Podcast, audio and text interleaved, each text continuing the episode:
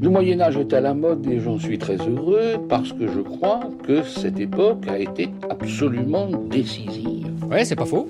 Et alors? Je, je, voulais parler à des gens intéressants, enrichissants de par leur culture ancestrale. Et... Passion médiéviste. Des rencontres. Bonjour à toutes et à tous et bienvenue dans ce nouvel épisode du format Rencontre du patient médiéviste, le format où je vous invite à rencontrer des personnes qui font vivre le Moyen Âge autrement, sans forcément faire des études, même si là on va voir aujourd'hui que oui. Aujourd'hui nous sommes à l'Entre-deux-Mondes, à Dijon, qui a la gentillesse de nous accueillir et je les remercie très fort. J'ai le plaisir de recevoir Fabrice Cognot. Bonjour Fabrice. Bonjour, mais tout le plaisir est pour moi. Alors Fabrice, ça va être compliqué de te présenter, parce que tu fais beaucoup de choses et tu as fait beaucoup de choses. Alors, on peut dire déjà et tu me dis si tu es d'accord, Mhm. que tu es donc docteur en archéologie avec une thèse soutenue en 2013 sur une étude des armes blanches dans les collections bourguignonnes 10e, 15e siècle à l'université Paris 1 Panthéon-Sorbonne sous la direction de Paul Benoît. Déjà, je suis bon? C'est un peu. Oui, c'est ça. Et tu es aussi président de l'association de taille et des stocks. Est-ce que tu peux nous dire déjà en quelques mots en quoi consiste cette association? C'est l'association bourguignonne de recherche et de développement des arts martiaux historiques européens. On a pris de taille des stocks comme nom usuel parce que Association bourguignonne de recherche et de développement des arts martiaux historiques européens, ça fait long à dire et à écrire. Donc je ne dirai plus jamais. Et, euh, et en fait, bon, l'association a pour but de euh, faire de la recherche, de redécouvrir et de promouvoir euh, les connaissances et la pratique liées à tout ce qui était martial dans les cultures européennes depuis l'Antiquité jusqu'à l'époque contemporaine à peu près. Donc tu as étudié de façon peut-être un petit peu théorique les armes et armures, mais tu les étudies aussi de façon concrète. On va voir ça aujourd'hui. Mhm. Alors déjà, j'ai une première question un petit peu générale. Comment t'es venu l'intérêt et le goût, on peut dire en quelque sorte le goût, même si j'imagine que tu les as pas goûtés ou alors peut-être et c'est un petit peu bizarre, mais le goût, pour, pas ici. le goût pour les armes, et armures médiévales. C'est une question, euh, c'est une question très personnelle finalement parce que euh, je ne peux pas répondre à cette question. J'ai pas de date précise. Je peux pas dire c'est arrivé un mardi après-midi. Je me souviens, il pleuvait. Ça a toujours été là, un peu, comme tous ces, ces gens euh, qui ont lu certains livres, qui ont vu certains films. Voilà, le- le- l'envie est là. Mais après, quelque part, c'est c'est tellement naturel euh, quand on voit des enfants euh, qui prennent des, des bâtons, tout de suite ça devient des épées. Donc, euh, donc voilà, ou des sabres laser, ça dépend. Mais, euh, mais finalement, c'est la même chose d'ailleurs. Donc euh, je peux pas dire. J'ai toujours eu euh, un intérêt, un intérêt pour ça mes lectures, mes, mes, mes, mes divertissements, mes loisirs euh, m'ont pas forcément aidé à m'éloigner de ça. Au contraire. Alors pourquoi l'intérêt pour la période médiévale? Parce que tu aurais pu étudier des armes de toute époque. Euh, c'est ce que je fais un peu quand même. Ah. hein. Euh, voilà, il faut savoir euh, favoriser l'éclectisme. Mais la période médiévale, elle a, elle a ça de particulier qu'elle est, euh, qu'elle est, comment dire, fascinante et complexe, Mhm. à la fois à portée de main et à la fois euh, suffisamment éloignée pour, euh, pour qu'on puisse la regarder avec, avec plusieurs angles. Parce que, parce que, parce que, je sais pas, parce que les chevaliers, parce que. sans, sans, sans, sans d'ailleurs que, en tout cas pour moi, il y ait les- toutes les connotations euh, spirituelles ou quoi que ce soit derrière, mais.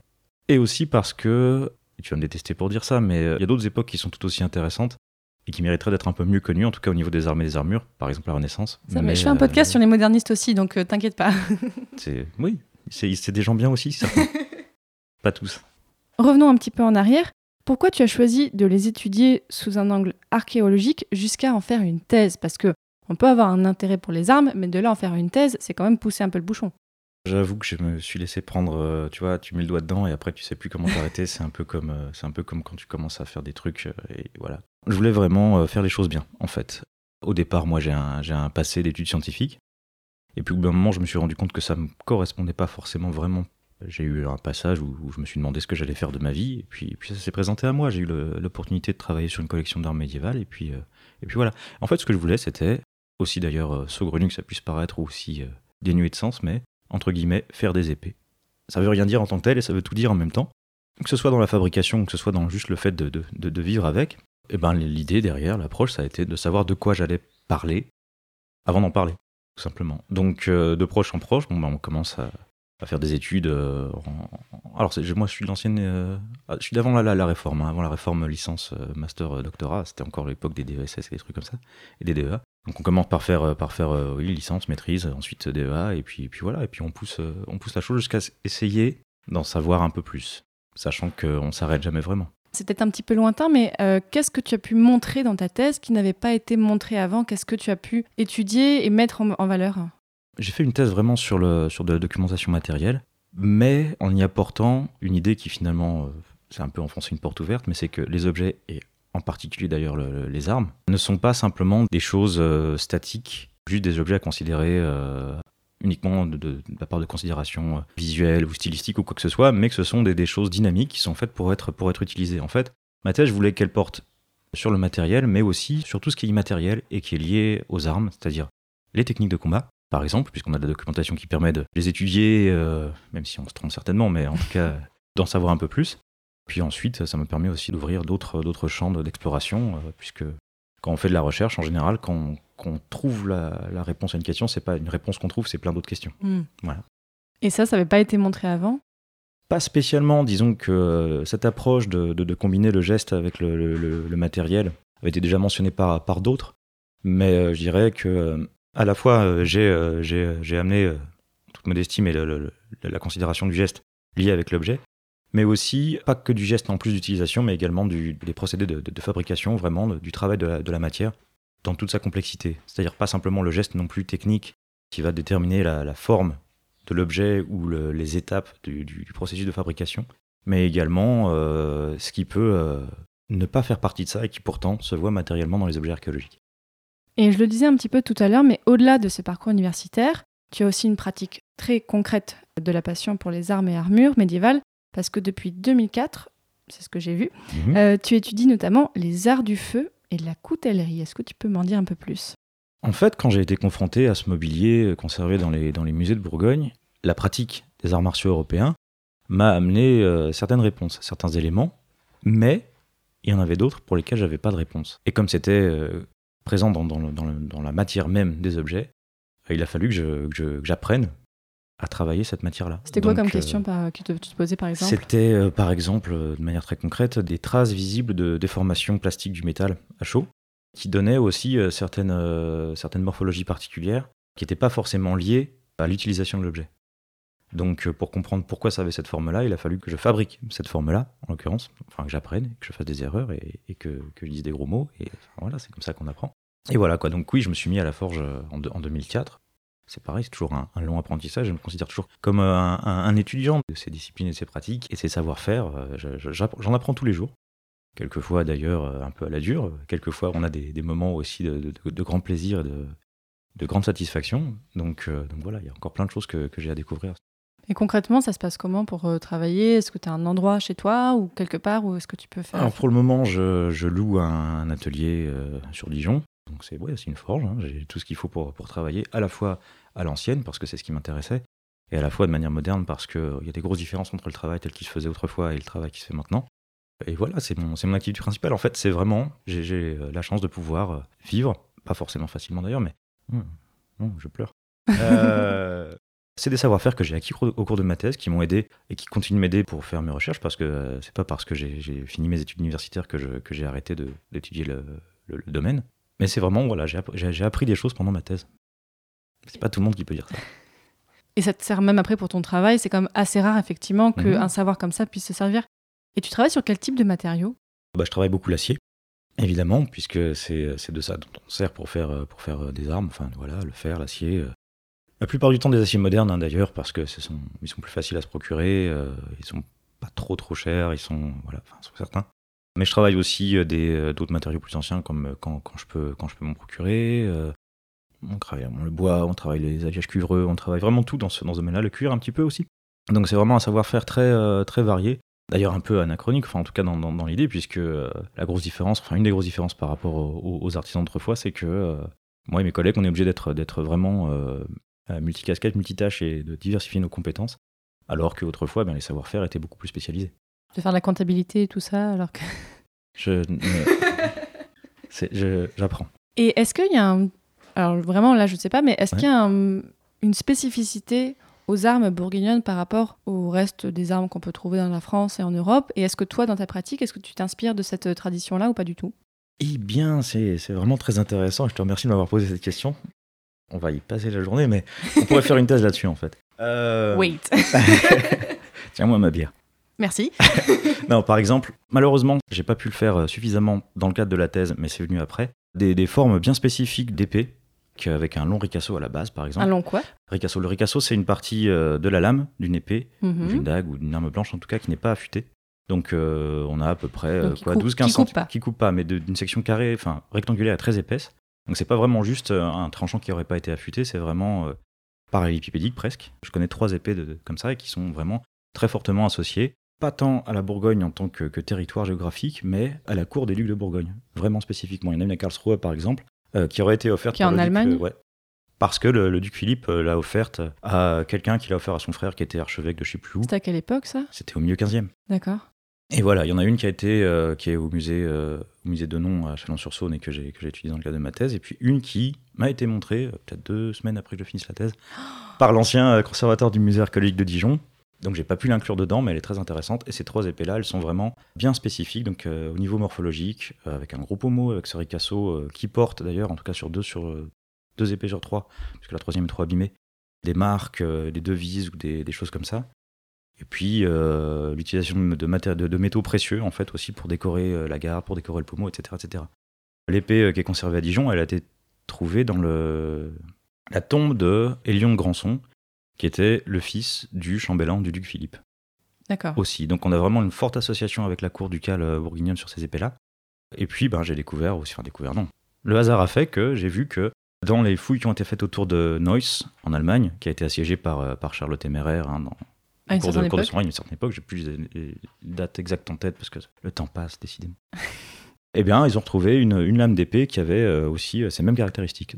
Il y, a, il y a quelque chose à fouiller, quelque chose à explorer là-dedans, voilà. On a des morphologies vraiment particulières pour les épées à la fin du XVe siècle, même si on n'a pas beaucoup d'exemples, mais ils sont quand même très très significatifs. Ou alors il y a d'autres choses aussi euh, vraiment aussi bien associées avec la, la cour de Bourgogne, les ducs valois de la fin du Moyen Âge, pour ce qui est de la, de, la pratique aussi de l'âge d'armes par exemple, ou ce genre de choses-là. Donc on a des spécificités locales, c'est vrai, mais pas que, parce que euh, l'armement, c'est quelque chose qui, qui voyage énormément. Les objets eux-mêmes voyagent beaucoup, mais malgré tout, tout en gardant certaines spécificités locales euh, vraiment euh, qu'on peut vraiment constater. Et à part les épées, sur quels objets est-ce que tu travailles? Tout ce que je peux, en fait. Je, je Tu fais les coupe-ongles aussi ou pas, non? Si, si oui, si, si on me paye pour ça, oui. Je suis un mercenaire. Il n'y a que l'argent qui m'intéresse. À part ça, je n'aime rien ni personne. Et je cite Star Wars aussi. Euh, Quel type d'objet? Oui, non, toutes les, toutes les armes qui ont pu être, euh, qui ont pu être faites aussi, euh, que ce soit moi pour, pour les comprendre en les, en les faisant, parce que c'est pas qu'en démontant les choses qu'on peut les comprendre, c'est également aussi en les fabriquant. Je fais des couteaux, je fais des, des braquemars, je fais des... euh, Des, des braquemars des Le braquemar, c'est dans Rabelais, le braquemar, c'est en fait une sorte de, de long couteau Les Allemands appellent ça un messer, grosse messer, ça veut dire gros couteau. Brakmar, ça veut dire en fait euh, grande lame, étymologiquement parlant. Et c'était une arme qui était à la fois armée à outils, qu'on pouvait avoir euh, comme ça dans, la vie de tous les jours. euh, plutôt, en tout cas en Allemagne, associée avec le, monde paysan, parce que ça fait partie de la catégorie des armes qui s'appelle Bauernwehr en allemand, c'est-à-dire arme de paysan littéralement. Mais que finalement, on retrouve bien en dehors des, frontières du Saint-Empire romain germanique, ben, puisqu'on en a dans les collections à droite et à gauche, de l'Islande jusque, jusque euh, en Bohème. Quoi. Et est-ce que tu travailles aussi sur les armures? Non, il a fallu faire des choix dans la vie. Le métier de, de batteur d'armure, de fabricant d'armure, c'est aussi un métier très spécialisé. Il y a des compétences qui sont, qui sont, qui sont proches, qui se recoupent, qui sont, qui sont connexes vraiment.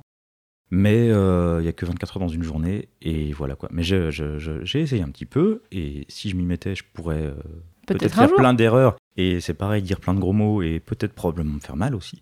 Et aujourd'hui, dans ton travail, pour qui est-ce que tu fabriques des armes? Pour ceux qui me payent.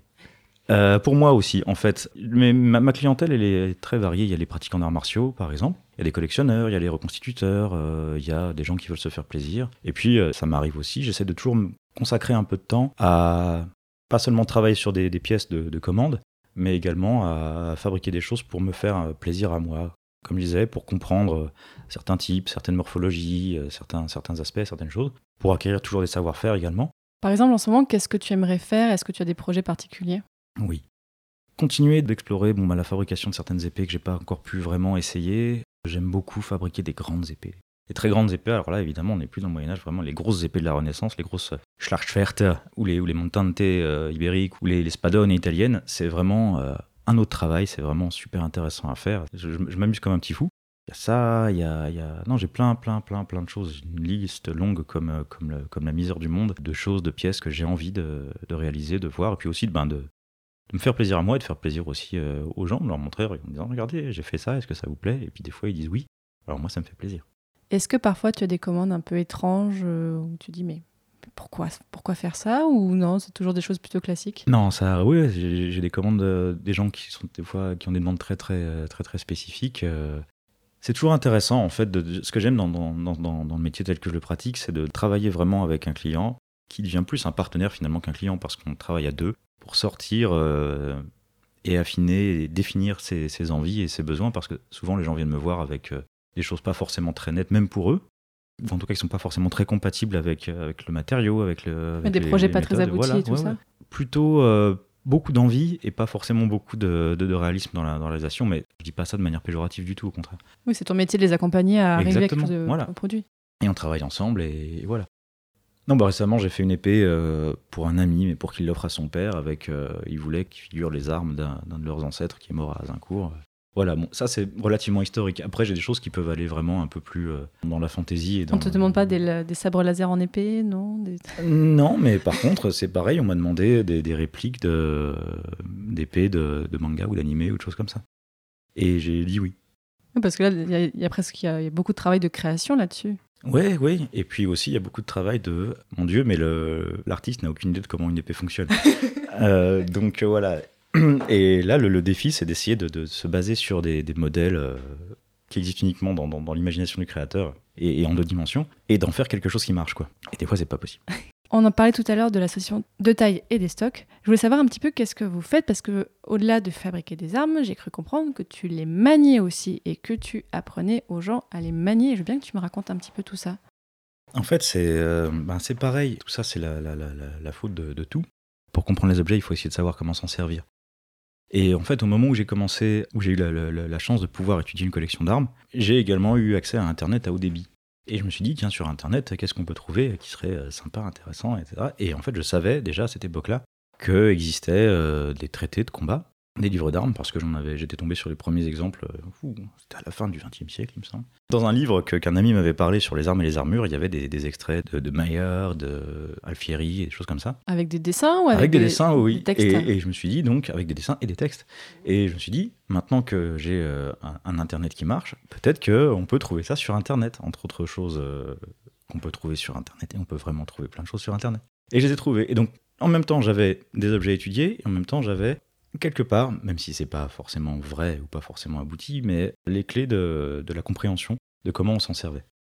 Et donc, euh, comme se battre tout seul, c'est pas forcément très euh, pertinent, intéressant, ou euh, ça, peut, être un peu sale même des fois. Et ben, eh ben avec, mes amis, on a créé cette association pour justement travailler sur, sur ce qu'il est convenu d'appeler les arts martiaux historiques européens, c'est-à-dire les pratiques martiales qui ont existé en Europe aux époques historiques. Que ce soit euh, au travers des, euh, des ouvrages techniques écrits par les maîtres d'armes de l'époque, ou au juste, quand, en, en l'absence de, de ces sources-là, euh, au travers de- d'expérimentations archéologiques, d'expérimentations gestuelles, en se basant sur le matériel.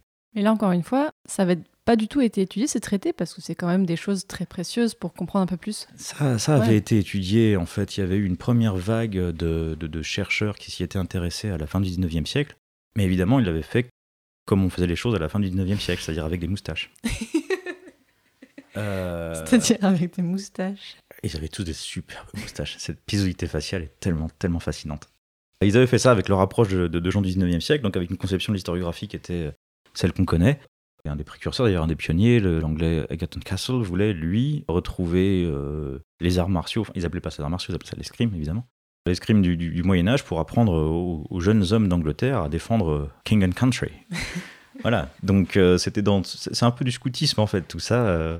Et voilà. Et donc, ils ont cette approche-là. Ils ont euh, déniché, euh, retrouvé euh, des sources, des traités, des choses comme ça.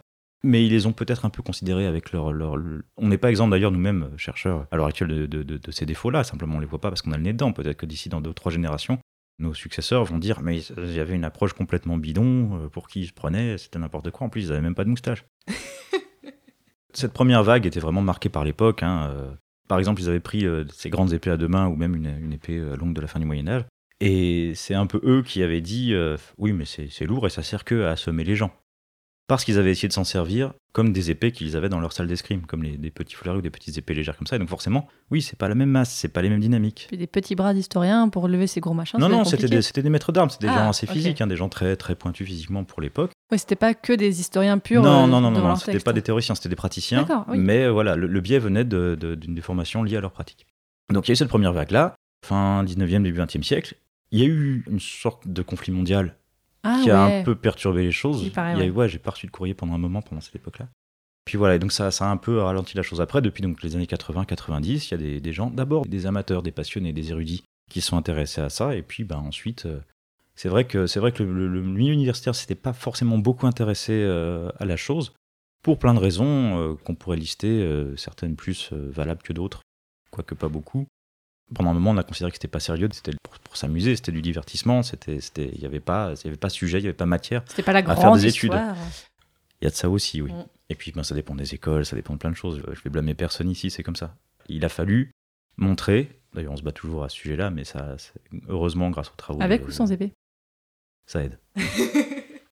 grâce aux travaux et aux efforts bah, de votre serviteur, mais aussi de mes amis et collègues, montrer que, l'étude des, des arts martiaux européens, pour le Moyen-Âge, pour l'époque moderne, même pour l'époque contemporaine, c'est un sujet d'étude, euh, vraiment, c'est un objet d'étude qui vaut la peine et qui- sur lequel on a encore beaucoup de choses à découvrir, à travailler et à partager. Contre quel cliché tu te bats le plus? Les, clichés, ils sont, ils sont légion. hein. Euh, C'est ceux, tous ceux auxquels, euh, auxquels on peut penser, c'est-à-dire justement sur la lourdeur et le manque de subtilité des escrimes euh, au Moyen Âge, également le profil des, praticiens et des, détenteurs de, ces savoir-faire martiaux. hein. Donc par exemple, les épées, ça pèse 30 kilos et il y avait que les chevaliers qui avaient le droit de s'en servir. Ce genre de choses-là. Petit à petit, la connaissance se diffuse, on a de moins en moins de questions bêtes qui nous sont posées. Mais ça arrive quand même, on devrait les noter, mais si on avait dû toutes, toutes les noter, on aurait euh, plein, plein, plein, plein, plein de pages, plus gros qu'un livre de, de Georges R. R. Martin. en fait. Et j'imagine aussi, quoi, justement, là tu en parles, que les films, les séries doivent pas aider. Ça aide pas beaucoup, mais ça aide quand même, mais pas beaucoup, mais ça aide quand même. Parce que, mine de rien, c'est quand même euh, quelque chose qui touche énormément de gens, qui contribue à, à jeter de la lumière sur, sur ce qu'on fait nous aussi, puis sur le Moyen-Âge en général, sur le- les arts martiaux européens. Ça éveille la curiosité, ça éveille l'intérêt, et c'est très très bien. Et puis, il n'y a, y a- y a rien de mal à ça. Je veux dire, euh, une série, un film, des choses comme ça, c'est pour raconter des histoires, c'est pour faire ressentir des, émotions, c'est pour vendre des espaces publicitaires c'est- des t-shirts. Mais c'est, très bien. Et après, les gens viennent nous voir et nous posent des questions. Et nous, on les, on les accueille, on les aide, on les, on les guide, on les corrige, on les punit. Non, je plaisante. Un peu quand même. Le problème vient pas tant du public, qui serait lui tout à fait euh, disposé à voir des choses un peu plus euh, réalistes. D'ailleurs, on en voit de plus en plus dans les produits qui y sont proposés. Là où ça ralentit un peu, c'est au niveau de comment les choses se font en amont, euh, du fonctionnement des choses comme ça. Il y a si on tombe sur un producteur qui a. dit, Hop, non, je m'en fous de l'histoire et qui veut juste faire un truc spectaculaire, ça peut un peu tout casser. Oui, voilà, mais c'est pas de sa faute à lui si euh, il ne sait pas qu'il y a des choses spectaculaires mais historiques qui ont existé. Quelles sont les différentes façons de se battre sur lesquelles tu travailles?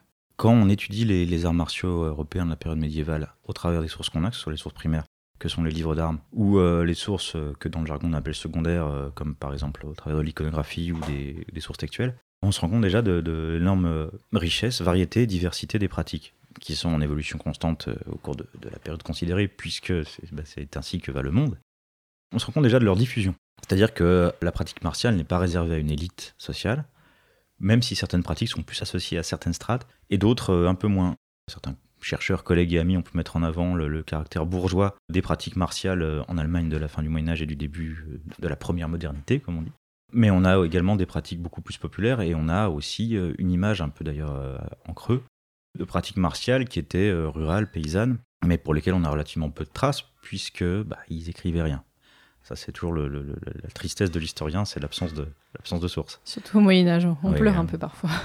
Donc on a, on a, on a vraiment de tout. On a, des, on, a, on a des arts chevaleresques qui se disent chevaleresques pour se donner bonne conscience, mais qui sont finalement des, des, des- des combats de rue dégueulasses.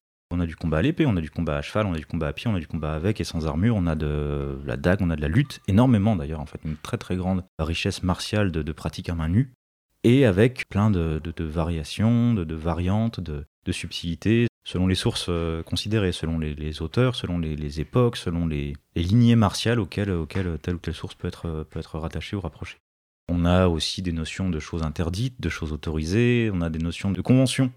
Un petit clin d'œil à mon, ami le docteur Pierre-Henri Bas, de conventions euh, sur des pratiques martiales, c'est-à-dire des interdits écrits nulle part, mais qui étaient connus. Il y a toute cette notion, même si ça concerne plus d'ailleurs les pratiques du début de l'époque moderne, de l'importance en volume des coups des stocks dans la pratique de l'épée longue dans le Saint-Empire romain germanique. Alors, coup des stocks, est-ce que tu peux nous expliquer ce le que bout c'est pointu rentre dans l'autre. D'accord. Le coup de taille, c'est on se sert du tranchant de l'arme pour faire du, des, bobos.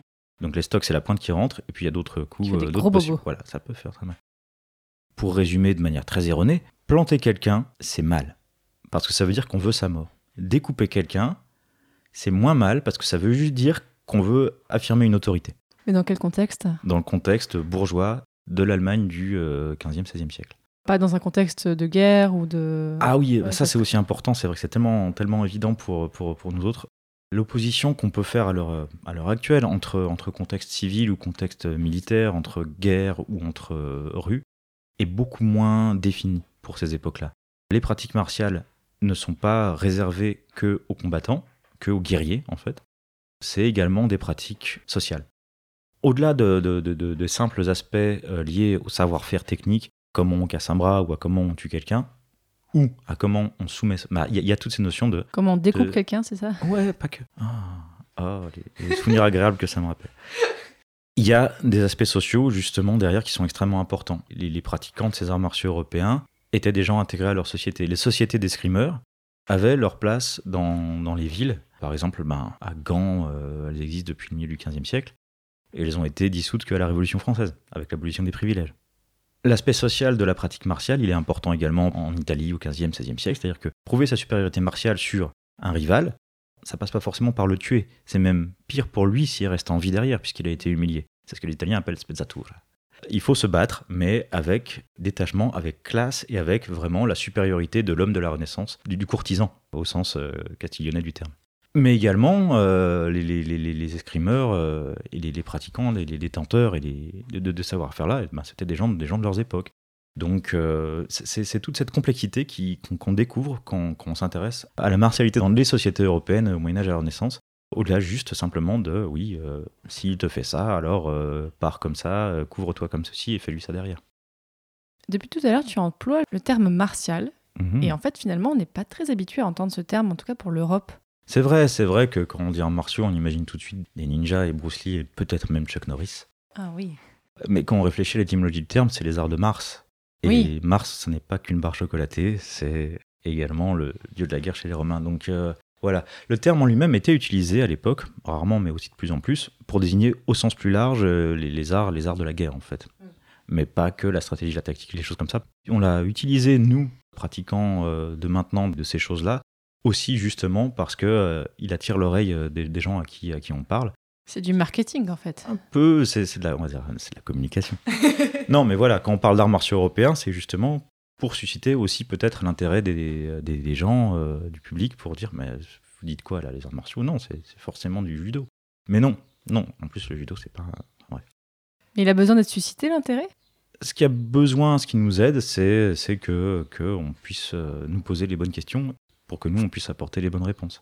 Le, le terme art martial, c'est un terme chapeau qui peut englober beaucoup de choses, donc faut pas chercher non plus à être trop précis dans la définition. Mais quand on voit que ces, ces pratiques, notamment pour le- la période médiévale, puisque c'est ce qui nous intéresse, euh, vont, comme j'ai dit, de la pratique sans armes et en slip jusqu'à des choses euh, en armure lourde et à cheval, on peut pas juste utiliser le terme escrime pour dire ça. Oui, Et en plus, en plus l'escrime a pris maintenant une autre, une autre valeur euh, qui est très bien en soi, hein, euh, avec, euh, avec le sport et les choses comme ça. Donc, à quand du combat en slip, en épée, au JO, quoi? C'est pas ce qu'on veut. Est-ce que Ah. c'est vraiment ce que nous voulons? On est, Je suis pas sûr.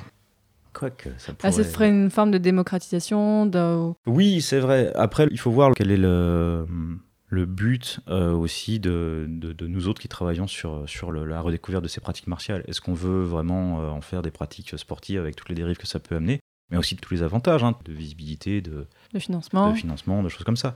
Je suis pas sûr. Et je suis pas sûr que c'était aussi comme ça qu'ils voyaient les choses à l'époque. On essaie de remettre les choses dans leur contexte, tout en proposant une pratique euh, compatible avec la société, euh, les sociétés contemporaines, parce que le monde a changé. Je dirais pas que c'est pas bien, je dirais pas que c'est bien, hein, on est tous Ouais, d'accord là-dessus, voilà, c'est comme ça. Hein Mais bon, vouloir en faire ou, ou ne réduire ça qu'à une pratique sportive, ce serait vraiment passer aussi à côté d'une grande richesse technique et culturelle qui nous est apportée au travers de l'étude de ces arts martiaux historiques européens. C'est à la fois des arts, enfin un art et un sport.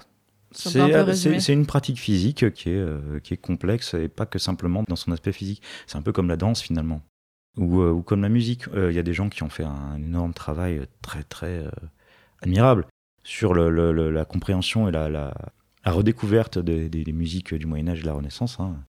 C'est vraiment génial ce qu'ils ont fait. Et ben notre, notre démarche est très très similaire. L'idée, c'est de, de retrouver finalement un, un patrimoine de l'humanité. Et d'ailleurs, on a commencé euh, les démarches auprès de l'UNESCO pour la reconnaissance de ce patrimoine-là, parce que, ben, parce que pourquoi pas. Les, arts martiaux euh, historiques européens, c'est que quelque chose qui n'existe plus, parce que c'est comme ça, c'est la vie, mais qui appartient à tout le monde et qui, euh, qui mériterait d'être. euh, Enfin, si ça peut faire plaisir aux gens, ben, autant se faire plaisir. Quoi, voilà. Ça fait une bonne conclusion, ça. hein. Mhm.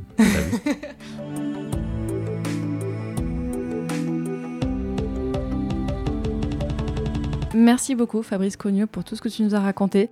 J'espère que tu vas encore plus pouvoir vivre de toute ta pratique. Oui, merci. Je mettrai sur le site passionmédiéviste.fr tous les liens pour pouvoir retrouver, pour savoir un petit peu plus sur ta pratique. Merci, c'est gentil.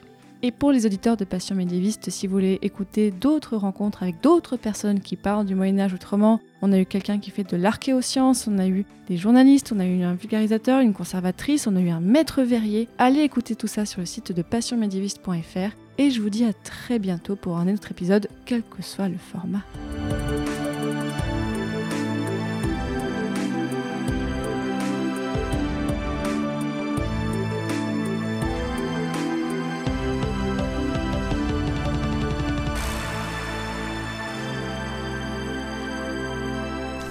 Allez hop Debout Euh, mais sire, que se Il passe-t-il se passe que c'est l'heure.